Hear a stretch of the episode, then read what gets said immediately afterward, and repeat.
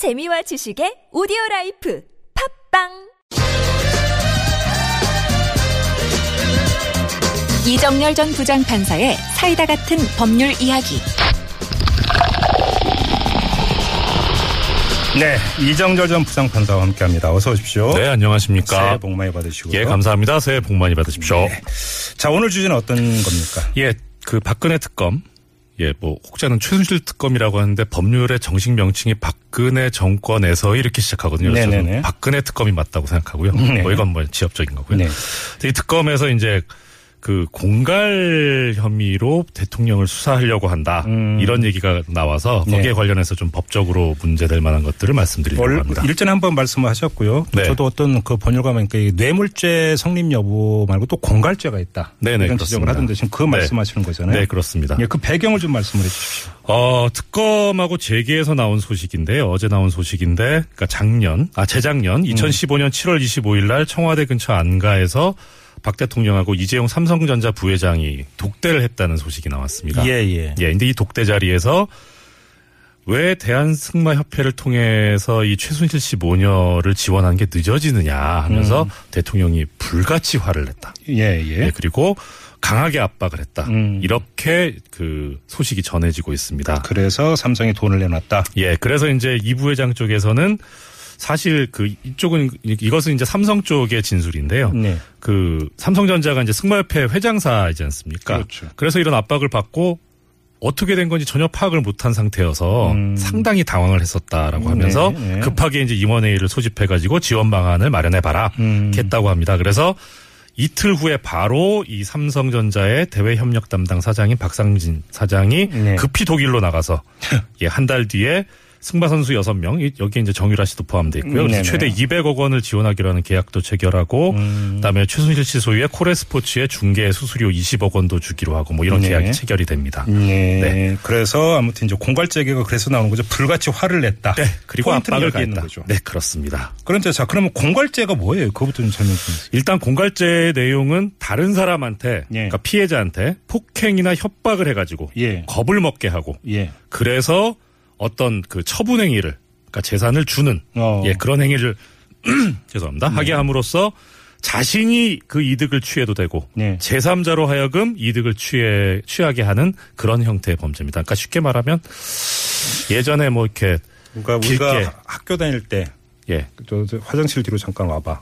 그래갖고 주머니 있는 거 내놔봐. 앵커님께서도 저하고 비슷한 경험이 많으신가 봅니다. 아니, 저는 경험은 없고요. 그냥 본 거. 네. 그런 거 생각. 그겁니다. 바로 그겁니다. 자 네. 그런데 자 그럼 여기서 폭행이나 협박이라고 했는데 불같이 화를 냈다라고 하는 게 네. 폭행은 아닐 거겠고 예, 그렇죠. 협박에 해당이 되는 겁니까? 예, 협박이라는 게 이제 공갈죄에서 얘기는 정의는 이렇게 합니다. 요구를 안 들으면 불이익이 가해질 수 있다. 음. 예. 그래서 이제 이런 불이익은 그럼 뭐 생명이든 재산이든 신체든 제한이 없고요. 네. 이제 해석에 의하면. 예. 그리고 이게 실제로 실현 가능한 것인지 아닌지도 제한이 없고. 어. 꼭 명시적으로 뭐 어디를 어떻게 하겠다. 이렇게 하지 않고 그냥 묵시적으로 음. 조용히 그렇게 해도 무방하다는 게 이제 학설과 판례의 태도입니다. 그러니까 구체적으로 뭘 어떻게 하겠다는 게 아니고 음. 크게 화를 내고 압박을 가했다면 협박에 해당할 수 있다는 게 우리나라의 가능합니다. 최고 권력자가 불같이 화를 냈으면 아 이러다 우리가 불이익을 당할 수 있겠다 라고 하는 압박감을 예. 느낄 수 있으니까 어, 기본적으로 통상적인 이 사고나 그 평균인이라면 다 그렇게 생각하지 않을까 그러면 해-. 협박에 해당이 될 수 있다고 네, 그렇습니다. 그렇게 보는 거고요. 예. 자 그럼 공갈죄라고 가정을 하면 어떤 처벌을 받게 되는 거예요? 어, 형법상으로는 최고 10년, 10년 이하의 징역형입니다. 어우, 예. 그런데 이제 이 그 공갈 행위로 인해서 오가게 된 재산의 액수에 따라서 더 가중 처벌되는 법률이 있는데요. 이게 네. 특정 경제 범죄 가중 처벌 등에 관한 법률이라고 있습니다. 네네. 5억 원이 넘어가게 되면 가중 처벌을 받고요. 네.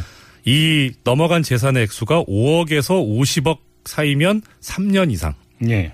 그 다음에 50억 이상이면 무기징역까지 가능합니다. 어허 예. 근데 지금 여기서 최소한 200억이 넘어갔다는 거잖아요. 음, 음, 음. 그래서 무기징역까지 선고 가능한 그런 범죄가 됩니다.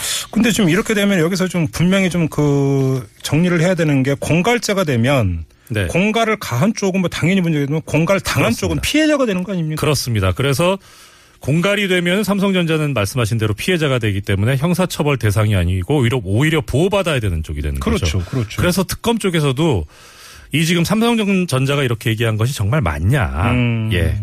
그러니까 특히 이제 그 삼성전자 쪽에서 얘기하고 있는 거는 독대 이전엔 우리는 승마 선수 지원해야 되는지 아닌지도 몰랐다 이렇게 얘기하고 있는데 예. 이 얘기 자체가 예. 지금 조금 전에 말씀하신 것처럼 피해자로 되려고 하는 게 아니냐. 음. 예. 그래서 그 전후에 이제 사정들을 좀 보면 이 독대 전에 그 7월 25일 날 독대가 있었는데요. 네. 그 이전인 7월 7일 날 이재용 부회장이 국민연금 기금 운용 본부장인 홍한선 씨하고 회동을 합니다. 네. 그리고 그 3일 후에 국민연금 투자위원회가 삼성물산과 제일모직 합병에 찬성하기로 결의를 하거든요. 네. 그래서 이것과 이 승마 선수 내지는 그 최순실 씨 모녀에 대한 지원이 연관이 있는 게 아니냐. 음. 그렇다면은 이거 대가성이 있는 게 아니냐. 이때는 고- 공갈이 아니잖아요. 그럼. 예, 그렇게 되면은 이제 삼성전자 전자 쪽에 진술이 허위로 이게 판명이 되면은 예. 공갈당한 게 아니고 이때는 뇌물이 돼서 뇌물공여죄가 될 수가 그렇죠. 있습니다. 준 쪽이 되니까 뇌물 공여가 되는 네, 거죠. 그렇습니다. 예.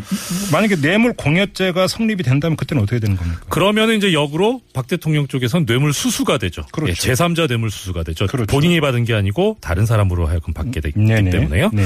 이 경우에 이제 최고 형량은 5년인데요. 징역 예. 5년인데 예. 여기도 또 만약에 아니 만약이 아니고 액수에 따라서 가중 처벌되는 법률이 있습니다. 음. 예. 특정 범죄 가중 처벌 등에 관한 법률인데요. 네. 3천만 원이 넘어가면 뇌물 액수가 그럼 가중 처벌이 되는데 음. 뭐 결론만 말씀드리자면은 뇌물의 액수가 1억 원이 넘어가면 무기징역까지 선고가 가능합니다. 예. 네, 그래서 압 그런데 이제 압박을 가한 게 사실이다라고 하면 음. 이때는 공갈도 되고 제3자 뇌물 수수도 되는 동시에 범죄 성립이 아, 가능할 수도 잠깐만요. 있습니다. 공갈죄와 뇌물 그 수수죄가 동시에 성립이 될 수 있다고요? 네, 그러니까 이 경우는 뭐냐면 공갈을 압박을 가하는데 불같이 화를 내는데 예. 실제 내가 직무의 대가로 받는다라고 하는 생각이 있었으면 두 죄가 다 되고요. 예. 그건 아니고 내가 그냥 압박만 가하겠다. 실제 이 직위를 이용해서 뭘 하진 않겠다라는 생각이었으면 공갈만 된다는 게 해석, 학계 해석입니다. 아, 그래요.